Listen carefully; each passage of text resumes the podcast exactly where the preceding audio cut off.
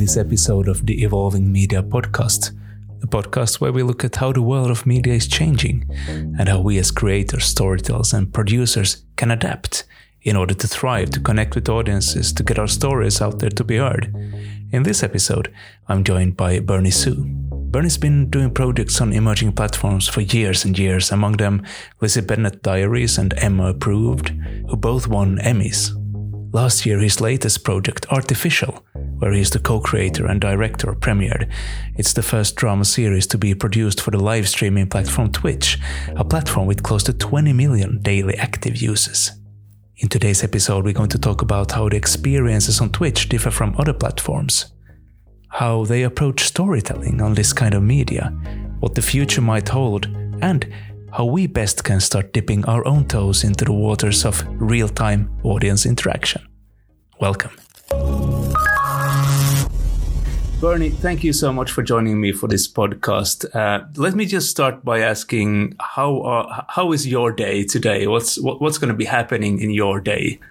well, today um, I am in uh, the Silicon Valley, uh, so the Cupertino area where all of our iPhones are from, mm-hmm. and um, I'm just up here before uh, Sundance, which is starting at the end of the week.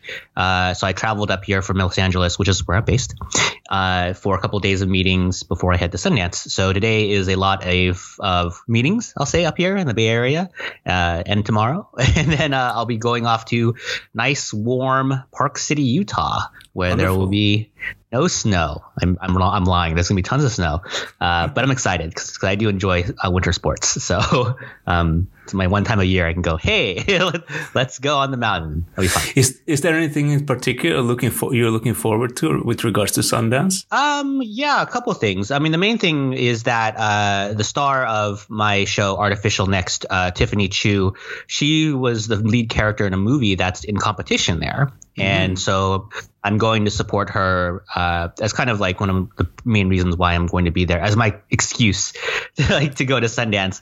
And uh, so to see her do it in, her first film, by the way, her first feature film, in her first oh, starring yeah. role, is, is astounding. It's astounding. I mean, I, like obviously I'm biased that think she's very talented because she'll star yeah. on my show. To be to be there for her uh, is going to be amazing. And uh, I'm pretty like I speak at Sundance uh, regularly. Like I spoke last year uh, on a panel with uh, Steven Soderbergh about um, uh, the future of television.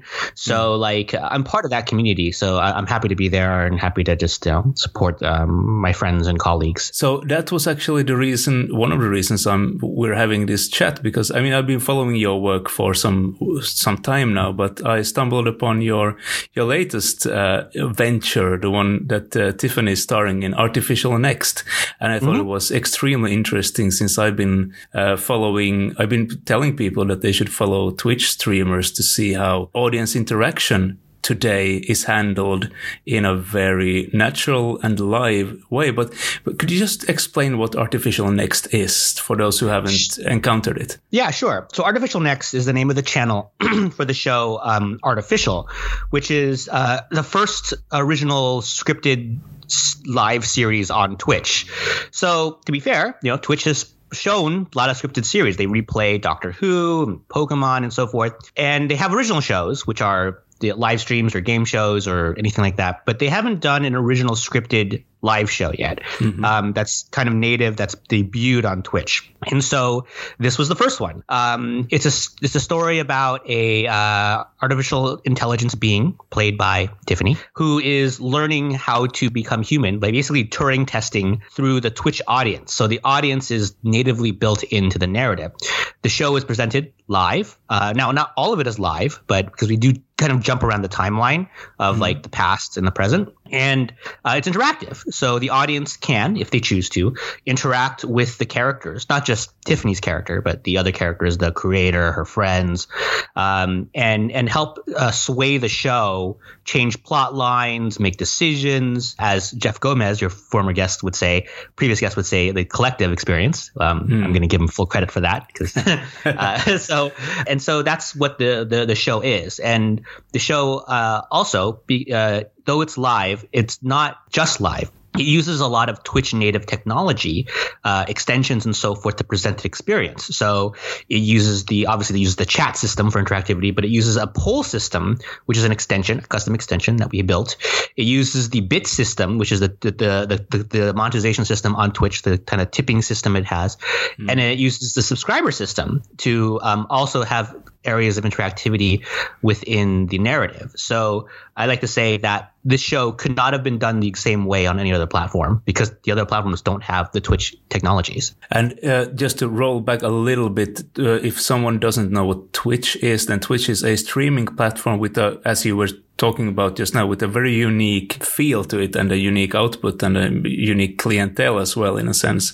And it's predominantly yes, been used it's predominantly been used by gamers and and things like this. But uh, of course we've also had you know the bob ross marathon and stuff like that. But with artificial next being the first uh, drama on, on the twitch platform what actually what made you start looking at Twitch as a platform to tell a story? Well, I, I in my kind of work, I, I like looking at emerging platforms. Like when I I, had, I did Lizzie Bennet Diaries, you know, six years ago, which yeah. was kind of my, my most famous work, probably most well known piece of work, and back then YouTube was really seen as an emerging platform, and uh, I don't think YouTube is an emerging platform; it's kind of a, a platform that everybody knows about. And so looking at Twitch, like I had seen this rise. You got bought by Amazon a couple years ago, and it, it started create, creating, like you said, these these kind of cultural moments. The the Bob Ross marathon, the uh, Drake Ninja stream, uh, type of things that came up, and I saw these these these kind of very eccentric experiences on Twitch that were unique to Twitch, like Twitch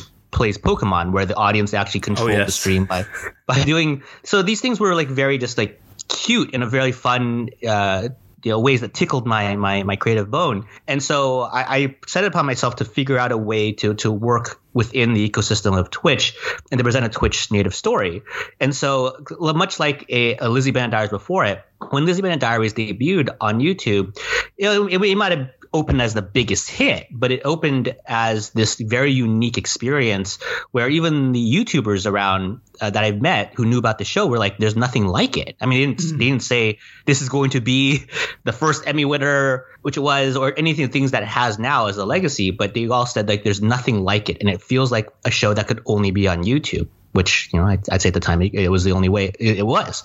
And so mm-hmm. this show, like that, in uh, is in its own way, it could only be on Twitch. It feels like a unique Twitch experience, but it's unique in the sense that people who are who are active Twitch users come onto the show and they're still a little confused because it looks like a show because we produce it like a show. It's like it's lit like a show. It's it's a well produced uh, video narrative like any other TV show, right?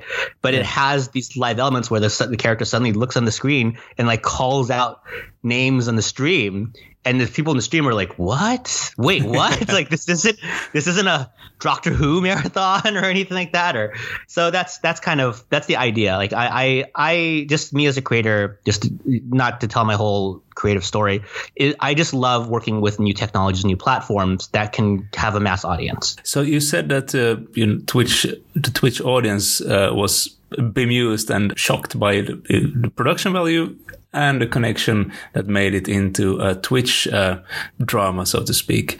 Then, what, what were the reactions in the long run? How did people? How did it? Because from what I've known of the Twitch audience, they can be quite fickle and and quite. Uh, they're not afraid to speak their mind, so to say, uh, in the least. So, so how how was it approached? How was it? What was the reactions to it? Well, so uh, I mean, there was a lot of things we we, we uh, we, we weren't surprised about. So sure, you're, you're correct. The Twitch audience is is very opinionated, we'll say. But the the, the uh, there's the ones that, of course, the, there's lewd comments that you see, um, whether they be sexist or whatever. I mean, we get those. We we take care of those through moderation comments and so forth. So there's that. The ones that I found really funny and really kind of like commentary of our creative culture is that people will watch it and they'll and they'll yell out that's fake. Okay, so it's, it's like it's fake. This is she's not a real robot or whatever it yeah. is, right? Well, it's like it's a show, and I go the the stream title literally says sci-fi series. Like it says sci-fi series in the yeah, title. Yeah. And the first description is you know story about a blah blah blah who played by this you know played by this person. So they're like yelling it's fake. So the equivalent analogy that i thought of was that if you went to a movie theater were watching avengers and then saw a superpower and started yelling at the screen in the middle of the theater saying it's fake. And i'm like like huh. Like like that's that's not how that works. Like that's not how we do it. And um, i mean i don't blame them. They they they, they feel like they're they, they've debunked something like that we were trying to be a hoax and we're not trying to be a hoax we're, we're being very authentic to uh, that we're a show and uh, that we're just presenting a, a magic trick, we'll say. And like any magic trick, you know it's fake. You know in your heart it's fake, right? And uh, and and you're not yelling at the magician it's fake. You're just kind of like you know amazed or not. Uh, you're watching the show happen. But I, I, I think that we, what we do is is when a comment or something, which there are many, uh, try to break our story, we just have to ignore them. It's the same mm-hmm. thing we did with Lizzie Bennet Diaries, by the way. Like the same type of thing we did with that social media transmedia experience. Is that if something came in that broke the story, we would have to ignore it. Like you like to say, you can't tell Luke Skywalker who his father is in the first five minutes of Star Wars if you made that interactive, because um, that would break the story. like you, you know, you could. Yeah, you and if you would, say, if yeah, if you would allow it, someone would tell it in the first five minutes. Of course, I mean that's that's humanity. yeah, exactly. So, so uh, that that we we we are we are like like I say in like my team, my edicts to my team is I say our story comes first, but we try to we be we are interactive as much as we can. And when any any opportunity we can build an audience into the show, we'll probably do it. What were your expectations? What what opportunities did you feel that Twitch would give you in comparison to other platforms, and did it come up to your expect- expectations for it? Oh, that's that's tricky because when you're doing something that's never really been done before, you really don't have any expectations because like there's no data. It's like mm-hmm you know, our first stream, I think uh, we didn't have any promotion to it as far as like leading up. We launched, uh, Twitch promoted it uh, day of, and um, I think we had I want I want to say a around eight to ten thousand concurrent streams and two hundred thousand, a little less than two hundred thousand total views on the stream. Mm. And I go, is that good? like like uh yeah. I, I, don't know if that's I, I, mean it sounds good but i don't know if that's good because i have nothing to compare it to right? Like i can't say oh it's it's it's one tenth of what ninja gets on his stream. It's like but can we comp- can we really compare ourselves to ninja the greatest the top streamer in the world? Like is that fair to mm-hmm. ninja or fair to us uh to say that we're we're apples and apples? So twitch has, has said that that uh they were very happy because their non-gaming content doesn't do as well as as our numbers do. So they're very happy with those numbers. So I, I, don't have any expectations there. In in the narrative side, the storytelling side, I guess the expectation was like for the audience is like how much they would jump in right away, and I think they surprised me about how much they wanted to. So mm-hmm. I think it what it did it it, it pushed us more. So our first episode very much sets up the world, but it's really not that interactive. Like there's a couple areas of people have, uh, asking questions, and we do a poll at the end, but it kind of takes a while to get get us there. It's not until like episode two through five where we start really pushing of like, okay, let's do let's do more. Let's let's acknowledge the audience more. Audience more. Let's add more features. Let's do these things, and that's been really fun to see the audience kind of push and push and push.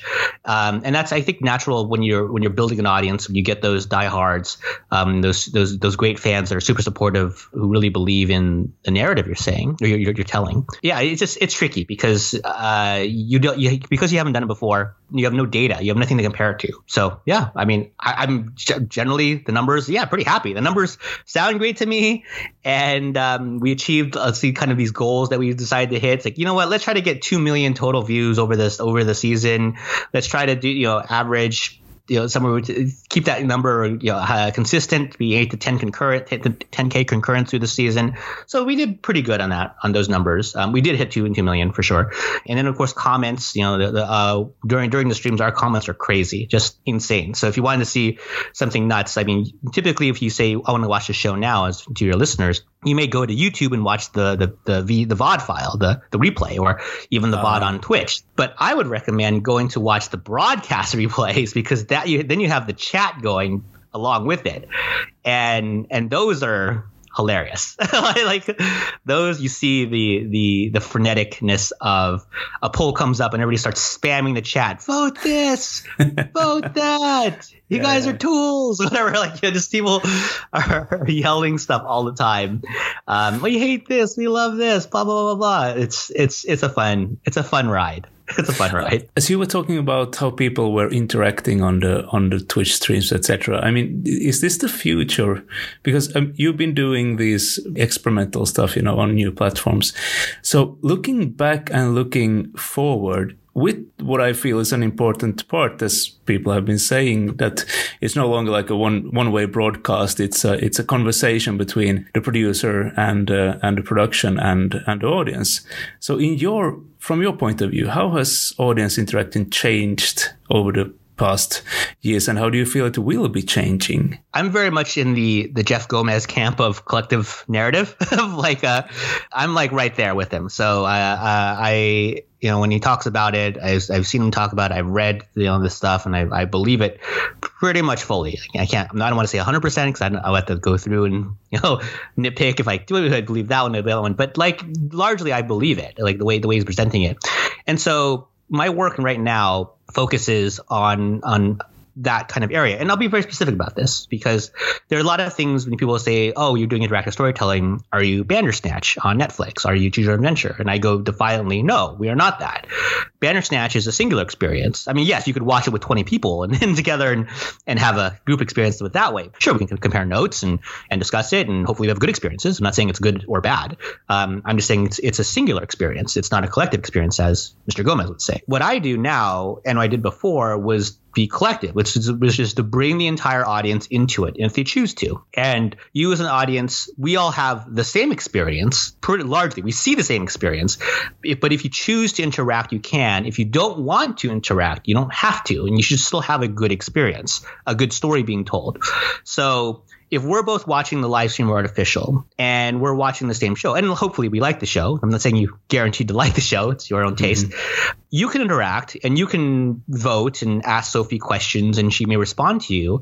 And I can just sit there and just watch the show and I can still enjoy the show and you'll enjoy the show. And sure, I can say, oh, look, Simon's being called out uh, to ask a question. So you're in the experience, I'm watching the experience, and we're both having part of the same story. So looking at it from largely, again, from the collective narrative kind of ethos, is that I think we grew up in an era where we watched Luke Skywalker blow up the Death Star, and I believe now, like defiantly with my work, that I want to create a story where we help Luke Skywalker blow up the Death Star, if you choose to want to help. That makes total sense, and I I, I think that that sums up what the collective collective narrative, the collective journey is all about. It's us being a part of the narrative, and and I think it gives so much more just being a part of a Twitch chat together with a lot of other people, especially you know when you just uh, follow along some gamers uh, uh, stream uh, and see how basically it's a collective cheering him on and uh, being and experiencing what he's experiencing in the game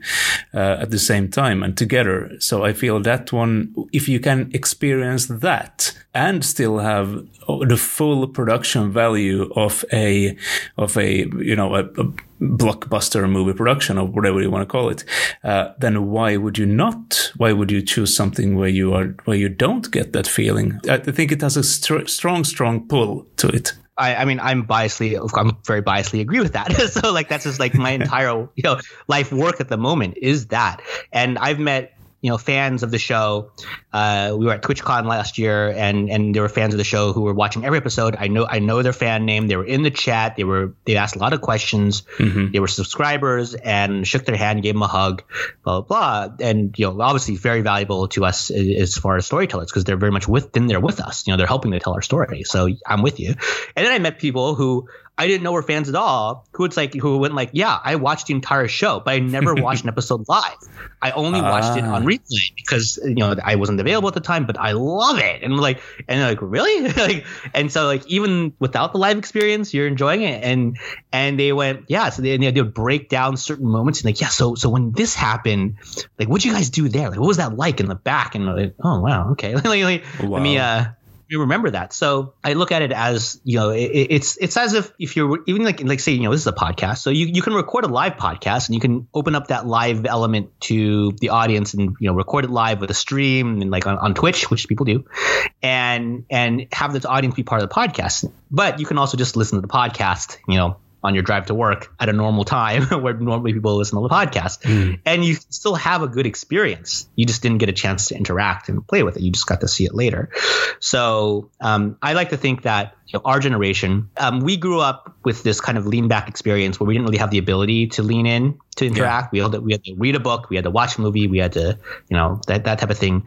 And and now with the iPhone generation, the connected generation, whatever you know adjective you want to add in front of it, where basically everyone who, who's an adult uh, uh, over the age of 20 doesn't know a world without an iPhone will want to touch their stories or at least touch them, interact with them in some way. And we know this with with like seeing experiences with toddlers, toddlers walking up to big screen TVs and swiping on them, thinking they're big touch screens. My my favorite anecdote. Uh, I don't have any children, but like uh, I was talking to some young mothers, and, and, I asked them, it's like, hey, so when you read a book to your child, do they ever pinch the pages of the book to make the pictures bigger? And they go like, mm-hmm. yeah. They do, and it's like I like, yeah.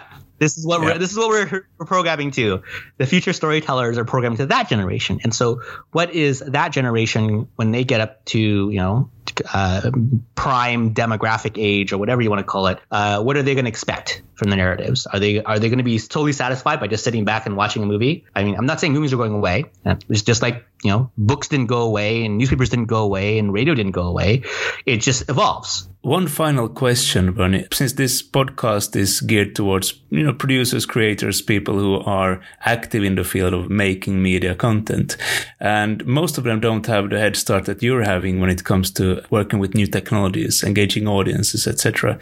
If you could give some advice to people starting out, trying to get to grips with engaging with audiences, what would you say are the best places to start, and and how do you start? Well, I mean, I mean this is going to be just because this is how I I do it is I just start tinkering in, in new platforms. So in preparing to do artificial, as an example, I I started streaming myself playing a video game that was playing just mm-hmm. to see what it was like. And like, yeah, I would get like three watchers, and like one of them would be my sister or something like that. But like, it was just the feel of it. It was just kind of the understanding of of the workflow of that, and it's a little different than you know. I mean, I mean, I've been writing screenplays and I've been directing web series for you know like a decade almost now, so I'm very familiar with that. And so live streaming was is still kind of this foreign beast to me. I mean, I'm far more familiar with it now, obviously, by doing you know, a massive show like Artificial was. So if you're looking at new platforms, you looking at new areas, I think you have to just you start to, you have to start tinkering, and it's okay to practice with small things. And like I, I don't like the idea of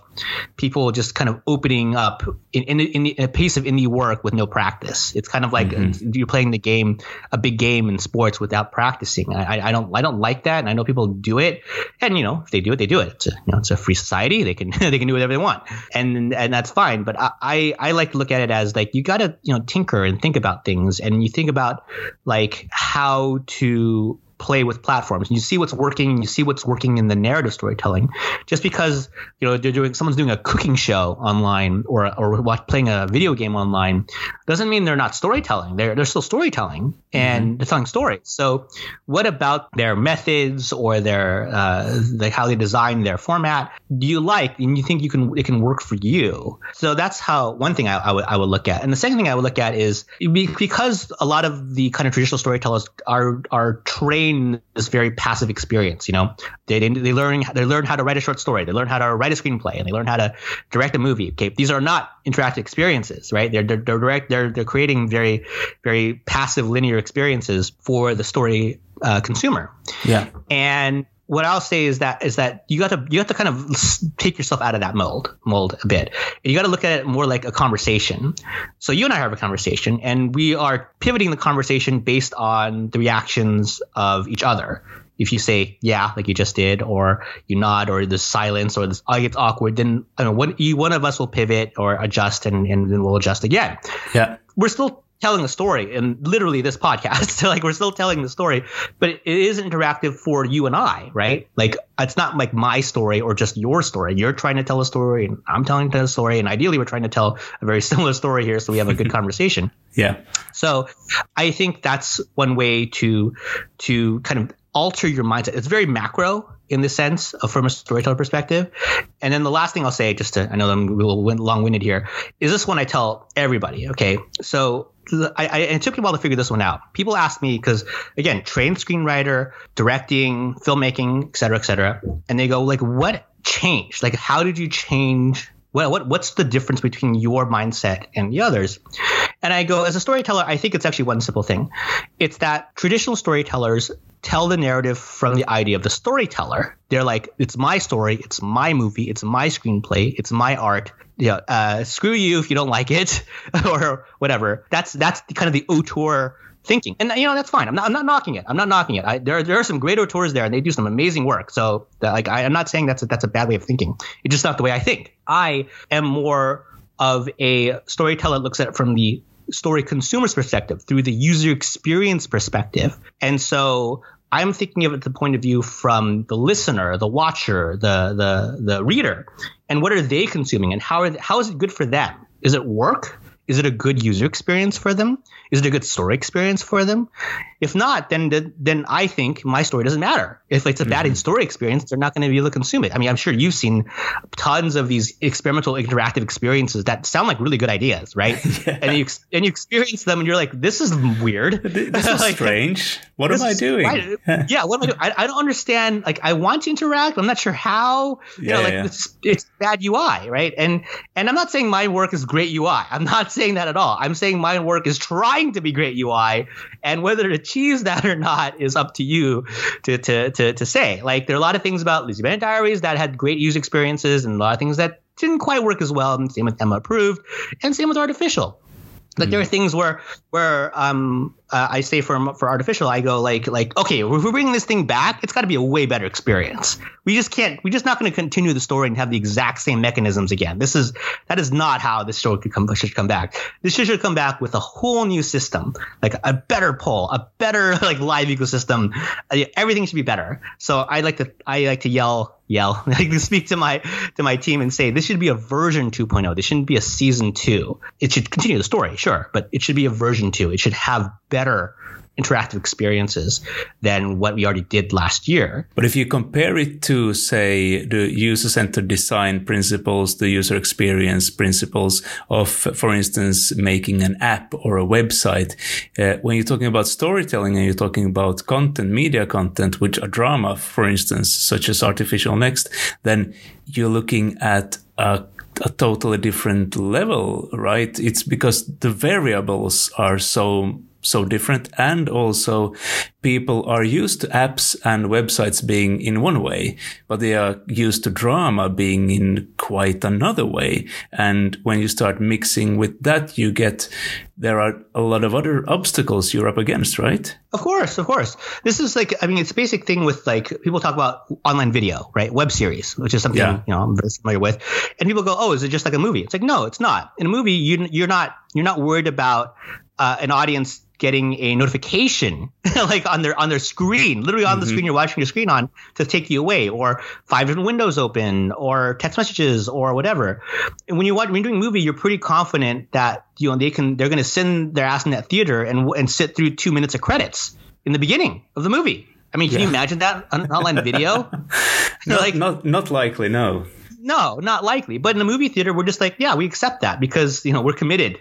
We've bought the ticket, popcorn's in our hand, we've sat down, the theater's dark, and you know you're gonna roll two minutes of credits. I may not be that happy about the two minutes of credits, but this movie better be damn good, and and and uh, we'll, we'll we'll we'll let it rock.